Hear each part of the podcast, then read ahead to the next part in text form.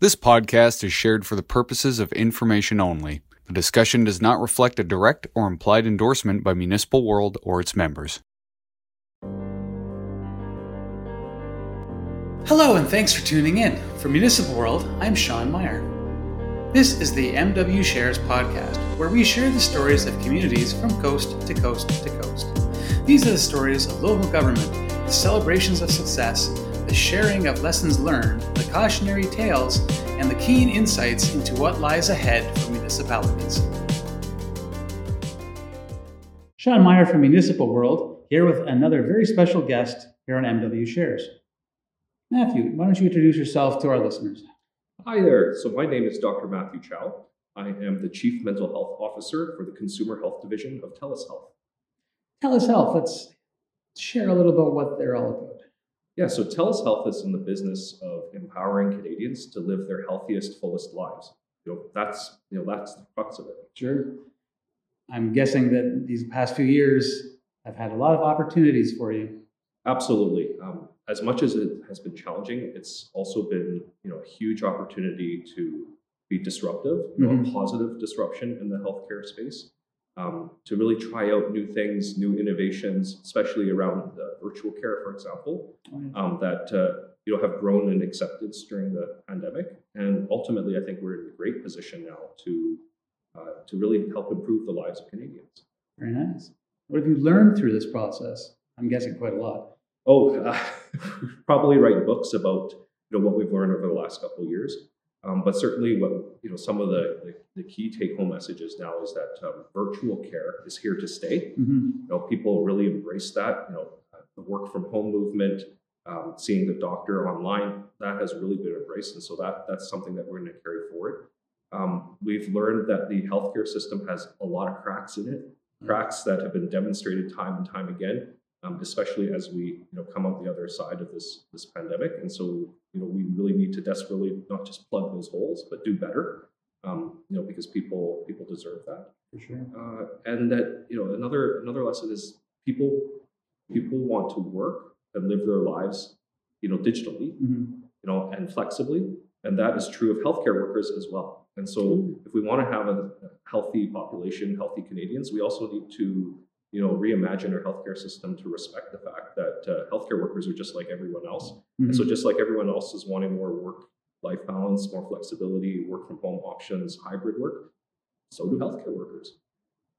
You seem hopeful about where we're headed.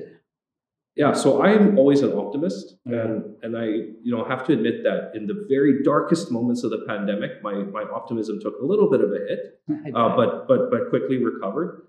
Um, and yeah, I, I I think we can do this. We as Canadians were able to come together and fight off COVID nineteen.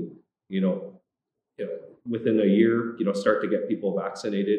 People embrace that, you know, in, in, in large scale. Mhm. Um, and so, in the same way that we came together for that crisis, absolutely, I feel that we also can seize this opportunity to, you know, improve the lives of Canadians, improve the health of Canadians.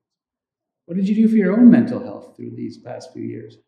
Uh, so lots of lots of different things. I think family was really important. Okay. So I, you know, connecting with my, you know, my family, my partner, who's also a healthcare worker, um, my my nine year old daughter. I'm connecting with, with, with my family, you know, uh, all around Canada you know, and around the world online. You know, even though we weren't able to see each other physically, we were at least able to see each other virtually, and so that was important. Um, also, taking things just one step at a time. Yeah. You know, I, I learned that uh, you cannot. It's really hard to plan for every eventuality. This is true. And so you just kind of have to, you know, just go with the flow and accept the, that that uh, things are changing and that it's okay to to stumble a bit. It's Mhm. okay to not know and to have uncertainty about what's going to come next. Uh, and, and so that helped my mental health uh, a lot as well. Sounds like that would be good advice just to anybody in general. Oh yeah, ab- absolutely. I think in a, in an age where change is constant, I think just being able to be calm and accepting that things are are, are going to change, um, but also realizing that uh, you know, this this I guess this would be the other takeaway is that people actually are fundamentally good. You know, that's something I really saw during this pandemic. There were some really messy and dark moments, but fundamentally, most people are actually good and decent people. They want to help other people out. They want to help their neighbor. They want to help their community. And I think if we keep holding on to that, that's that's going to make a huge difference going forward. We are here at the Western Cities HR Conference. What brought you guys here? Yeah, so we really want to demonstrate the depth of our commitment to improving the health of Canadians, uh, and, and you know one of the one of the areas that we're really focused on now is the the health of employees Mm. uh, and helping employers to improve the health of their employees. Um, folks have probably heard that TELUS Health has recently acquired LifeWorks, Yes. um, and, and so now TELUS Health is, you know, a company with global footprint, global impact, uh, and, and certainly with a huge focus on employer-led, employer-funded uh, healthcare initiatives for employees. Uh, so that's that's you know one of the key reasons we're here is we, we want we want to share that share that out with folks that you know we are in this space. Uh, we want to make a difference in this space. We are already making a difference in this space, and together our, our two organizations are going to make an even greater impact. Very nice. You have a session here yourself. Yeah, You're do. speaking to delegates. What message are you bringing them? Yeah, so I'm going to bring some what I'm calling lessons from the front lines of healthcare to, to our HR colleagues and, and basically share with them, you know, what it was like for me as president of Doctors of BC, as a healthcare leader during, you know, the middle of this this pandemic, uh, what I learned from that experience, um, you know, and, and how they can apply that in their day to day as HR professionals, and you know, in within this theory, or sorry, within this theme of change, to embrace the change that's happening as HR professionals, as healthcare workers, Sure. to embrace this change and actually to go forward and create, you know, really, you know, a stronger, healthier future for employees, for the HR professionals that work with those employees, and for Canadians writ large. You make that sound very concise, very clear. I'm guessing not the easiest thing to accomplish. What are you hoping to impart with the folks listening to you today? Yeah, well, I want I want folks to leave my session understanding that you know, it is possible. hmm to change. And not only is it possible, it's imperative that, that we change. And that sometimes, you know, just taking those first steps is, is hard, but, you know, breaking it down into, into little pieces, into little steps, little pragmatic things that folks can do in their own workplaces, in their own organizations, you know, that's what we need to do to take us into the next, you know, next stage of, you know, the healthy lives of, of Canadians. During the pandemic, we learned that, you know, if you just try to if you if you just look at the enormity of the of, of that situation, it just seemed overwhelming. But when you when you start to break it down to okay, well, what do we need to do to protect each other and our families today? You know, what do we need to do about masks? What do we do need to do about ventilation? What do we need to do about research into vaccines? And we started breaking that down into each individual component, it became Mhm. manageable. You know, what do we need to do to transition people so that they can work from home safely to minimize exposure? We figured that all that out and we got through this and we're in a very different space now where i'm talking to you and we're not wearing you know i'm not in a hazmat suit Yes, right true. and, and we're able to to be at a conference and be together again so we were able to get through that we took it step by step and that's the message i really want to impart to folks in my talk is that we take it if we take it step by step we can do this too We are back in person at this event. And you certainly, I'm guessing, have had experience on both sides, virtual and obviously in the real world.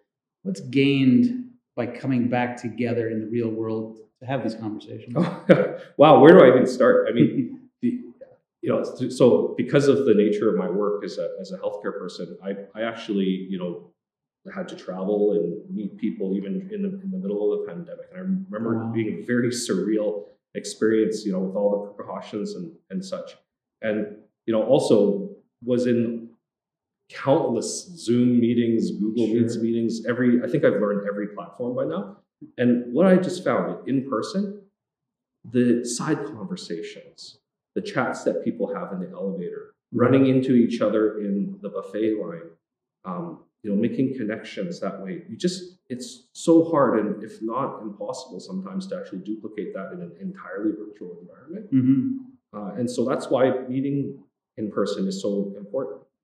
Uh, you know, and you might find that, you know, you know, unusual that I might be saying that coming from a digital health company. Right. And, and the thing is, dig- digital, I think digital is important. I think we are going to have a future where we are using digital tools more than ever before.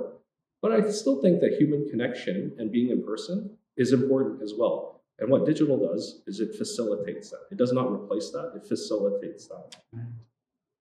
Those are perfect words to wrap this all up on. Matthew, I thank you for your time.